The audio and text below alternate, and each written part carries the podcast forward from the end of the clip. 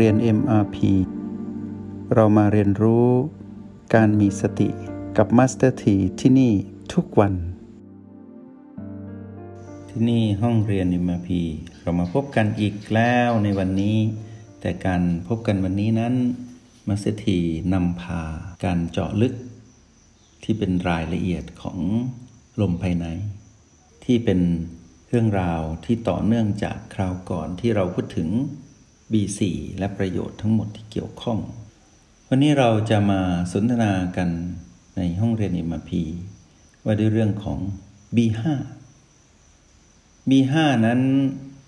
พวกเรารู้อยู่แล้วว่าเป็นชิพจรที่เต้นอยู่ในกลางก้อนสมอง ให้เรารู้อย่างนี้ว่า สมองนั้นทำงานหนัก พอๆกับหัวใจและอวัยวะที่สำคัญใหญ่ๆที่คอย หล่อเลี้ยงบำรุงกายให้เกิดการเชื่อมธาตุดินน้ำไฟลมและระบบต่างๆ ไม่ให้พังหรือไม่ให้เสียระบบ ทีนี้ในสมองสมองทึ่งทำงานอยู่ในกะโหลก ให้สังเกตว่า รอบๆศีรษะหรือกะโหลกศีรษะจะมีผิวหนังห่อหุ้มกะโหลกอยู่กะโหลกนั้นเป็นกระดูก ก็จะมีผิวหนังห่อหุ้ม มีระบบกายห่อหุ้ม แล้วก็จะมีเส้นผม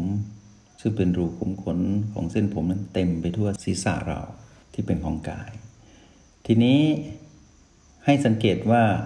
ทำไมที่กระโหลกศีรษะจึงมีรูขุมขนของเส้นผมเต็มไปหมด ก็ให้รู้ว่าตรงจุดนี้มีการทำงานหนักของอวัยวะหนึ่ง ที่ชื่อว่าสมอง สมองจะคอยทำงานประมวลผลในระบบกาย ทุกอย่างจะถูกนำมาประมวลผลที่นี่ และจะมีการสั่งการจากตรงนี้ เพื่อให้กายนั้นทำหน้าที่อย่างมีประสิทธิภาพในหน้าที่ของแต่ละอวัยวะ ทั่วสารพังกาย ทีนี้เมื่อสมองทำงานหนัก สมองต้องถูกการหล่อเลี้ยงด้วย อย่างน้อยสิ่งหนึ่งก็คือ อาหารที่หรือสิ่งที่เป็นประโยชน์ที่นำพาโดยเส้นเลือด เส้นเลือดก็จะ มีทั่วอยู่ในสมอง ทั้งเส้นเลือดขนาดเล็ก จิ๋วจนถึงระดับขนาดใหญ่ แต่ก็จะเหมาะสมได้สัดส่วนกับก้อนสมอง ที่มีขนาดที่เหมาะสมกับแต่ละกาย ทีนี้เมื่อหัวใจสูบฉีดเลือดไปที่สมอง สมองก็จะมีการเต้นเป็นจังหวะ ซึ่งการเต้นเป็นจังหวะของสมองก็เกิดจากการเต้นของแรงดัน ที่เกิดอยู่ในเส้นเลือด อันเกิดแต่การสูบฉีดของหัวใจเต้น สมองก็จะมีการเต้นตุบตุบตุบตุบเป็นจังหวะเดียวกันกับหัวใจเต้น เพราะมีเส้นเลือดเต็มอยู่ในสมอง ณ จุดนี้มาสเตอร์ทีได้ถอดรหัสมาให้พวกเรารู้ว่า ลมภายในหรือชีพจรที่เกิดขึ้นในสมองนั้นมีมากมาย แต่ให้นักเรียนในห้องเรียน MRP ให้เลือกมาหนึ่งจุด จุดนั้นจะอยู่ตรงกลางก้อนสมอง ให้เราหย่อนจิต หรือสัมผัสจิตของเรา ผ่านประตูที่อยู่กลางกระหม่อม เดี๋ยวเราอาจจะวกไปอธิบายเรื่องประตู แล้วก็หย่อนจิต และเกี่ยวข้องกับการเข้ามาสัมผัสรู้ B5 หรือชีพจรที่อยู่กลางก้อนสมอง กับเรื่องของประตูว่าต้องมีการทำปฏิสัมพันธ์กันอย่างไร ขออนุญาตวกกลับไปนิดหนึ่งว่า ในกรณีที่สมองทำงานอยู่ ความร้อนเกิดขึ้นก็จะถูกระบายออกไปตามรูขุมขน ของเส้นผมที่อยู่รอบๆศีรษะซึ่งเต็มไปหมด แล้วเมื่อเกิดการระบายขึ้นมาก็จะมีความร้อนออกจากกาย สู่อากาศภายนอก และเช่นเดียวกันเมื่ออากาศภายนอกร้อน ก็จะมีการถ่ายเทผ่านรูขุมขนนี้ เข้ามาในกระโหลกศีรษะ และในที่สุดก็มาสัมผัสกับสมอง เช่นกรณีที่เราเดินผ่านแดดร้อน กายจะดูดซับความร้อน ความร้อนนั้นจะถูกระบายผ่าน รูขุมขนของเส้นผม แล้วเข้าไปสู่ในกระโหลกแล้วไปกระทบกับสมอง ก็จะเกิดความร้อนขึ้นมา การถ่ายเทหรือการปรับความร้อนก็จะเกิดเหงื่อไหลออกมาตามรูขุมขนของเส้นผม สิ่งนี้เกิดขึ้นเป็นเรื่องปกติตามประสบการณ์ในชีวิตของเรา อันนี้คือความจริง หรือบางทีเราเข้าไปในห้องเย็นที่มีอุณหภูมิต่ำกว่าอุณหภูมิของกาย เช่นอาจจะอุณหภูมิแค่ 20 หรือ 18 องศา เนื่องจากเป็นห้องที่มีเครื่องปรับอากาศหรือ air condition เมื่อเราเดินทางจากอากาศที่ร้อนอาจจะ 40 องศาของข้างนอกเพราะเป็นหน้าร้อน กายก็มีความร้อน เริ่มมีเหงื่อไหล เริ่มไม่สบาย ก็เลยเดินเข้าไปในห้องที่มีการเปิดแอร์เย็นฉ่ำพอเข้าไปปุ๊บนักเรียนในห้องเรียน MIP ต้องมีประสบการณ์นี้แน่ ๆ เมื่อกายนั้นเคลื่อนไปในห้องที่มีแอร์เย็นฉ่ำสิ่งที่สัมผัสได้เร็วที่สุดก็คือศีรษะ ความเย็นที่เกิดขึ้นในห้องนั้นก็จะถูกถ่ายเทผ่านรูขุมขน แล้วไหลเข้าไปในกระโหลก แล้วก็ไปสัมผัสรู้กับสมอง ถ้าความเย็นนั้นมากเกิน กายส่วนที่เป็นส่วนศีรษะก็จะมีการปรับสมดุล การเต้นการสูบฉีดของหัวใจก็เปลี่ยนแปลงและแปรปรวน ตรงนี้แหละที่มาสเตอร์ทีอยากให้พวกเราสังเกตว่า ไม่ว่าเราจะสัมผัสสิ่งที่เย็น ไม่ว่าเราจะสัมผัสสิ่งที่ร้อน เกินกว่ากายที่เขาเป็น จะไปกระทบสู่สมอง และสมองก็จะทำงานร่วมกับหัวใจ หัวใจก็ทำงานหนัก สมองก็ทำงานหนักมากกว่าเดิม เพราะเป็นเรื่องของความผิดปกติของอุณหภูมิหรือธาตุไฟ ทั้งที่เกี่ยวข้องกับกาย และสิ่งที่อยู่รอบๆกายหรือกายเกิดขึ้นเองตามธรรมชาติ ทีนี้เมื่อเรารู้ว่ามีการระบายอากาศ ถ่ายเทอากาศจากในสู่นอก และรับอากาศจากนอก ศีรษะสู่กาย คือในกระโหลกศีรษะ ให้นักเรียนในห้องเรียน MRP สังเกตว่าจะมีจุดหนึ่งที่บนกระหม่อม เป็นผิวหนังอยู่บนกระหม่อม ให้นึกถึงกระหม่อมเด็ก เด็กที่ตัวเล็กๆ เป็นทารกกระโหลกยังไม่ปิด จะมีผิวหนังที่เราเรียกกระหม่อมนี้เต้นตุบๆ และเราจะเห็นมีการเต้นของสมอง แล้วกระทบเข้ามาทำให้เกิดแรงกระทบมาที่ผิวหนังที่เป็นผิวหนังที่กระหม่อม ให้นักเรียนในห้องเรียนมพี เลือกจุดนี้มาหนึ่งจุด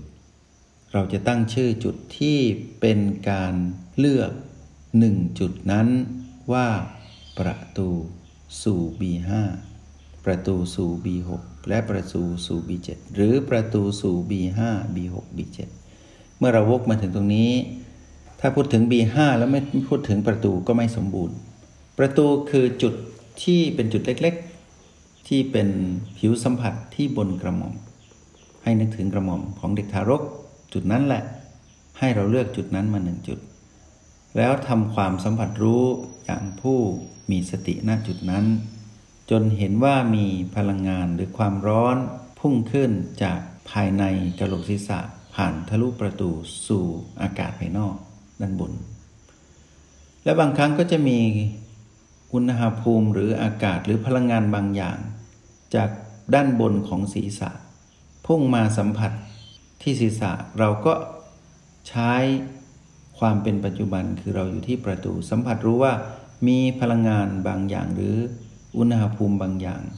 ไม่ว่าเป็นร้อนหรือเย็น พุ่งมาผ่านประตูนี้ เข้าไปสัมผัส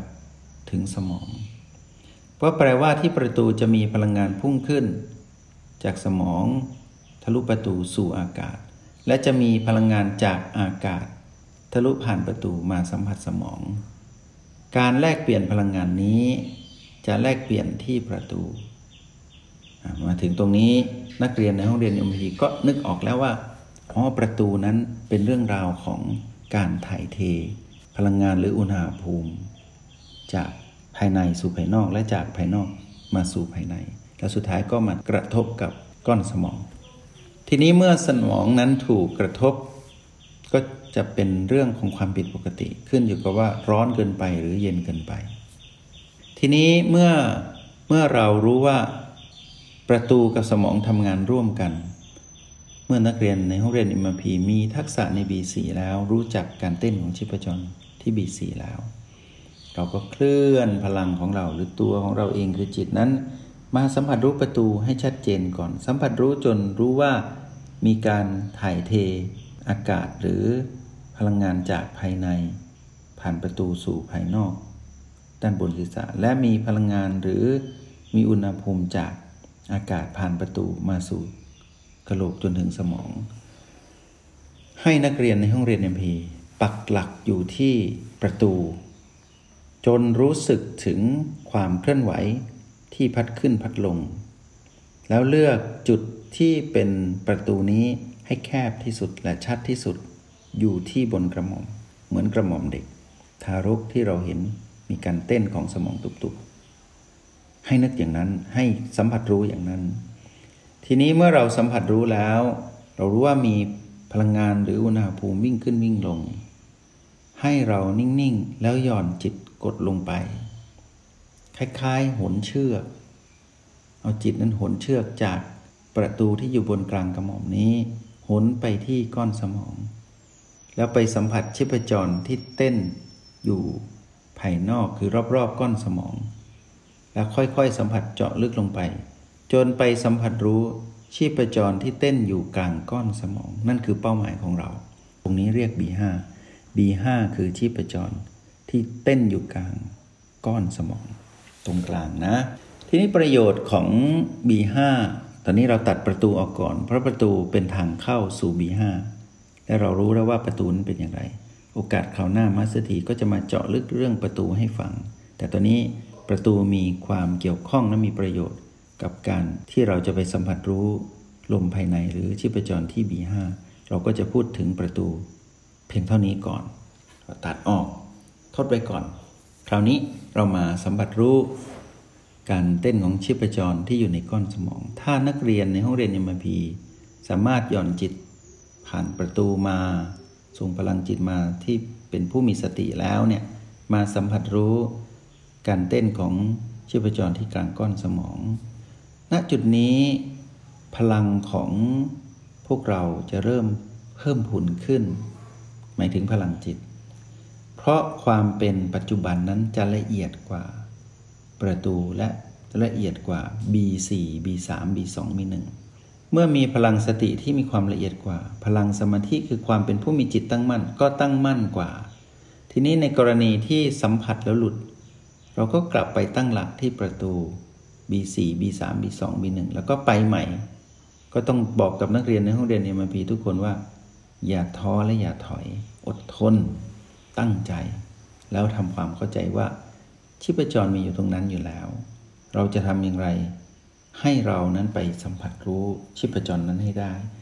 ถ้าเราสัมผัสรู้ชีพจรนี้ได้ นักเรียนในห้องเรียนอิมพีทุกคนมัสถีขอรับประกันเลยว่าพวกเราจะปลอดภัยจากการคิดมาก ความกังวล ทางความคิด ทางความเครียดที่เกิดขึ้นในสมอง อะไรก็ตามที่มาทำให้กระโหลกใบนี้แน่นและตึงและไม่สบาย เกิดความเจ็บป่วยหรือเจ็บปวดขึ้นมา เราจะเรียกสิ่งนั้นว่าผีผีผีผีใด ๆ ที่เป็นความคิดหรือจินตนาการที่ต้องอาศัยสมองประมวลผลผีผีใด ๆ ที่เกี่ยวข้องกับเหตุการณ์ ที่เป็นเรื่องของการปรุงแต่งทาง ความคิดหรือการพูดในจิต ให้นักเรียนใช้ประโยชน์จาก B5 เพื่อที่จะใช้ B5 นั้น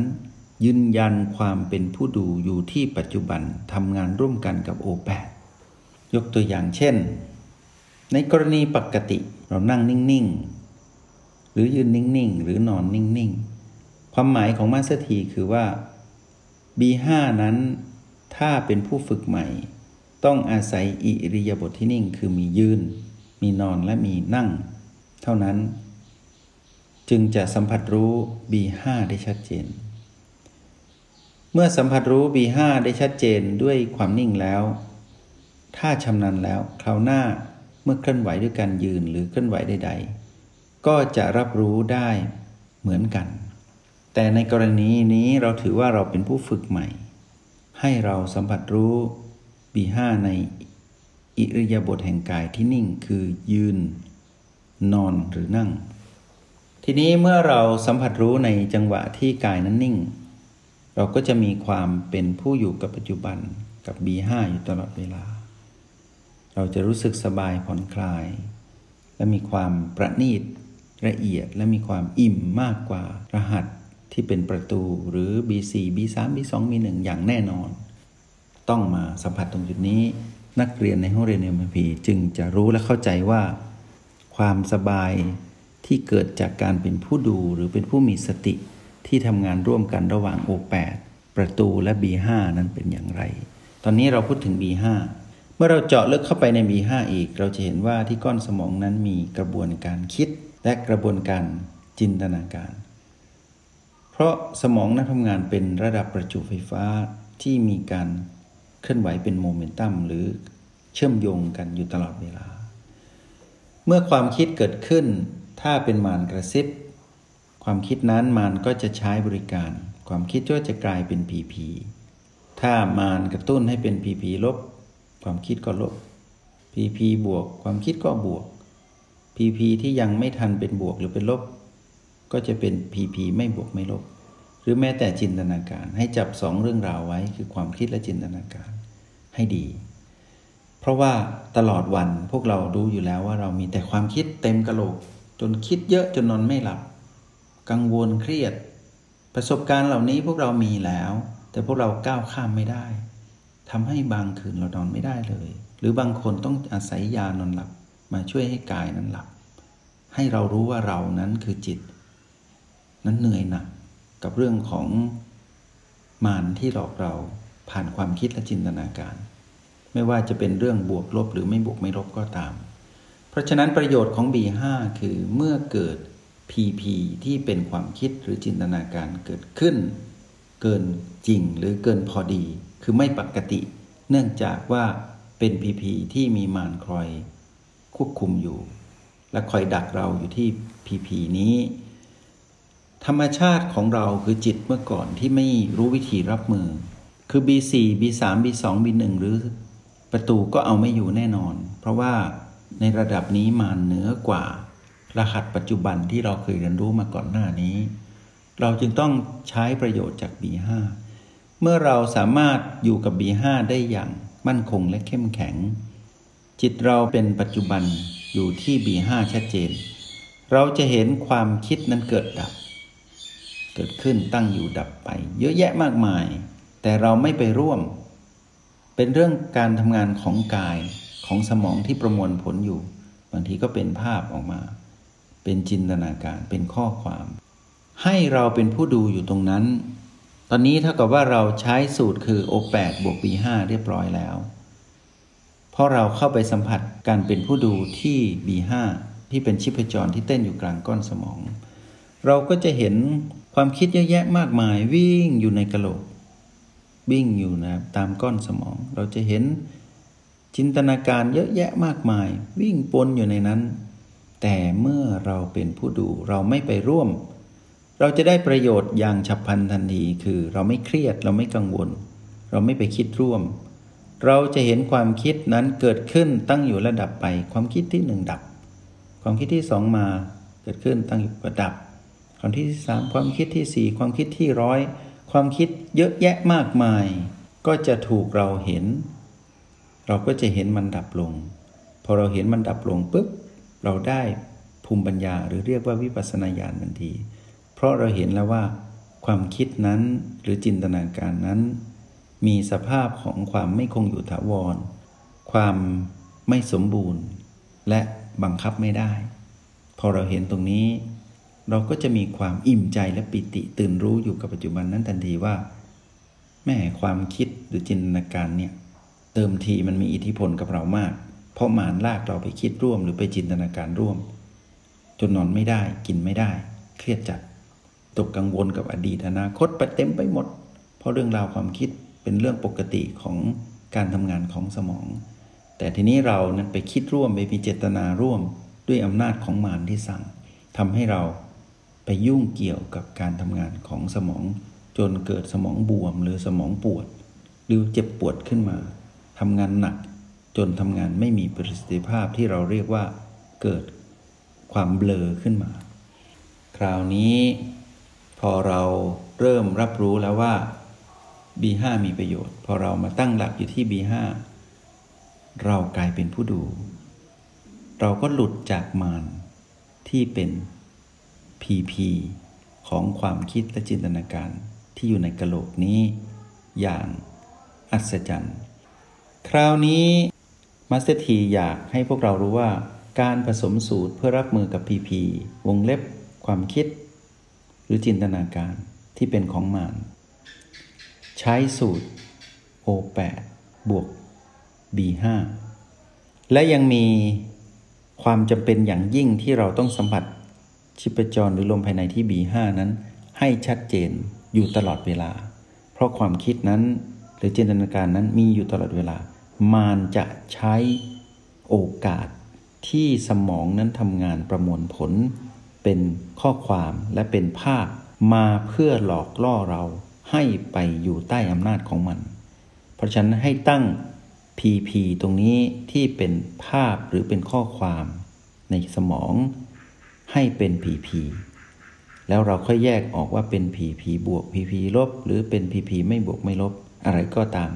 ให้รู้ว่านั่นคือเป็นเรื่องอดีต เป็นเรื่องอนาคต เป็นข้อความที่เป็นของอดีต อนาคต เป็นภาพอดีตหรืออนาคต ซึ่งเป็นเรื่องของ PP ทั้งหมด ยกตัวนี้ที่ว่าด้วยเรื่องของ PP ที่เป็นข้อความ หรือเป็นภาพที่เราเรียกว่าความคิดและจินตนาการนั้น เป็น PP ทั้งหมด แล้วเมื่อเรารู้ว่ามีสิ่งนี้เกิดขึ้นในกะโหลก วิ่งอยู่ในสมองเต็มไปหมด ให้เราใช้สูตร O8 กลับมาที่ O8 แล้วบวก B5 เข้าไป O8 บวก B5 เท่ากับ PP ความคิดและจินตนาการ ข้อความหรือภาพ ที่เกินจริงที่เป็นเรื่องของมารแล้วเราจะแยกออกว่า นี่คือมารอันนี้คือธรรมชาติของสมอง ถ้าเป็นความคิดปกติหรือภาพปกติของสมอง ก็จะเป็นเรื่องสบายๆ ไม่ได้อะไร ไม่ได้มีอะไรให้กัดกลุ่ม แต่เมื่อไหร่ที่เราไปกลุ่มหรือเราไปยุ่งหรือไปกังวล หรือไปทำให้เกิดการกระตุ้นภาพหรือข้อความนั้นเกินจริงนั่นเป็นของมารนักเรียนในห้องเรียนเอ็มพีต้องมีประสบการณ์เผชิญกับพีพีนี้ให้บ่อยๆก่อน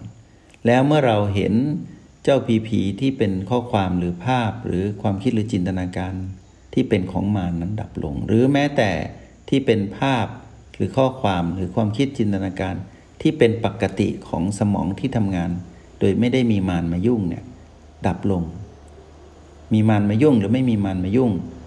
ภาพหรือความคิดหรือจินตนาการนั้นดับลงเมื่อไหร่ สิ่งที่จะเกิดขึ้นก็คือเราจะเห็นความจริง ว่าทุกอย่างที่เกิดขึ้นนี้ที่เราดูอยู่พีพีก็อยู่ใต้กฎของการถูกความเปลี่ยนแปลงเบียดเบียนคือ ไม่คงอยู่ทวร ไม่สมบูรณ์และบังคับไม่ได้ นี่คือความฉลาด ที่เราจะได้รับเราเรียกว่า สติปัญญาหรือวิปัสสนาญาณที่เราได้จากการเป็นผู้ดู O8 บวก B5 เท่ากับ PP ดังที่กล่าวไป ในวันนี้มาสเตอร์ทีพาพวกเรามาเจาะลึกในเรื่องของ B5 และประโยชน์ที่เกี่ยวข้องพอสมควร ถ้ามีโอกาสก็จะนำมาสนทนาต่ออีก เพราะว่าเรื่องนี้ไม่ได้มีเพียงเท่านี้ยังมีอีกมากมาย ประสบการณ์จากการฝึกฝนของพวกเราจะนำพาเรามาค้นหาเรื่องราวอีกที่จะเป็นประโยชน์จากการเป็นผู้ดูอยู่ที่ปัจจุบัน ตัวชี้วัดปัจจุบันคือ B5 ได้นำมากล่าวพอสมควร ก็คิดว่าน่าจะเป็นประโยชน์กับพวกเรา และให้พวกเรารู้ว่า ถ้ามารมายุ่งใน จุดนี้เมื่อไหร่ ถ้าพลังของเราไม่พอหรือมีสติไม่พอที่จะมาใช้ประโยชน์จากบีห้าเราก็จะพ่ายแพ้มารแต่ถ้าเมื่อไหร่ที่เรามีพลังอำนาจเหนือกว่ามารหรือเท่ากับมารสูสีกัน เราจะได้ประโยชน์จากการเป็นผู้ดู เราจะเห็นข้อความบางอย่างมีประโยชน์มาก เราจะเห็นภาพบางอย่างที่มีประโยชน์มาก เราจะได้ประโยชน์จากการดู ความคิดและจินตนาการที่ทำงานโดยสมองที่เป็นธรรมชาติ ในส่วนระบบแห่งกาย แล้วเราก็จะหยิบใช้สิ่งเหล่านั้น มาให้เป็นประโยชน์กับการดำรงชีวิต ประโยชน์เยอะแยะมากมายเหล่านั้น ผู้ดูเท่านั้นจึงจะรู้แจ้งมาสเตอร์ทีพาพวกเรามาเรียนรู้สิ่งนี้ คิดว่า B5 ได้มาอยู่เพื่อให้เราดู และได้ใช้ประโยชน์ เรามาอำลา B5 แล้วพบกันใหม่ ในห้องเรียน MRP ในโอกาสถัดไปสำหรับวันนี้อำลากันด้วย B5 ขออนุโมทนาบุญ จงใช้ชีวิตอย่างมีสติทุกที่ทุกเวลา แล้วพบกันใหม่ ในห้องเรียน MRP กับมาสเตอร์ที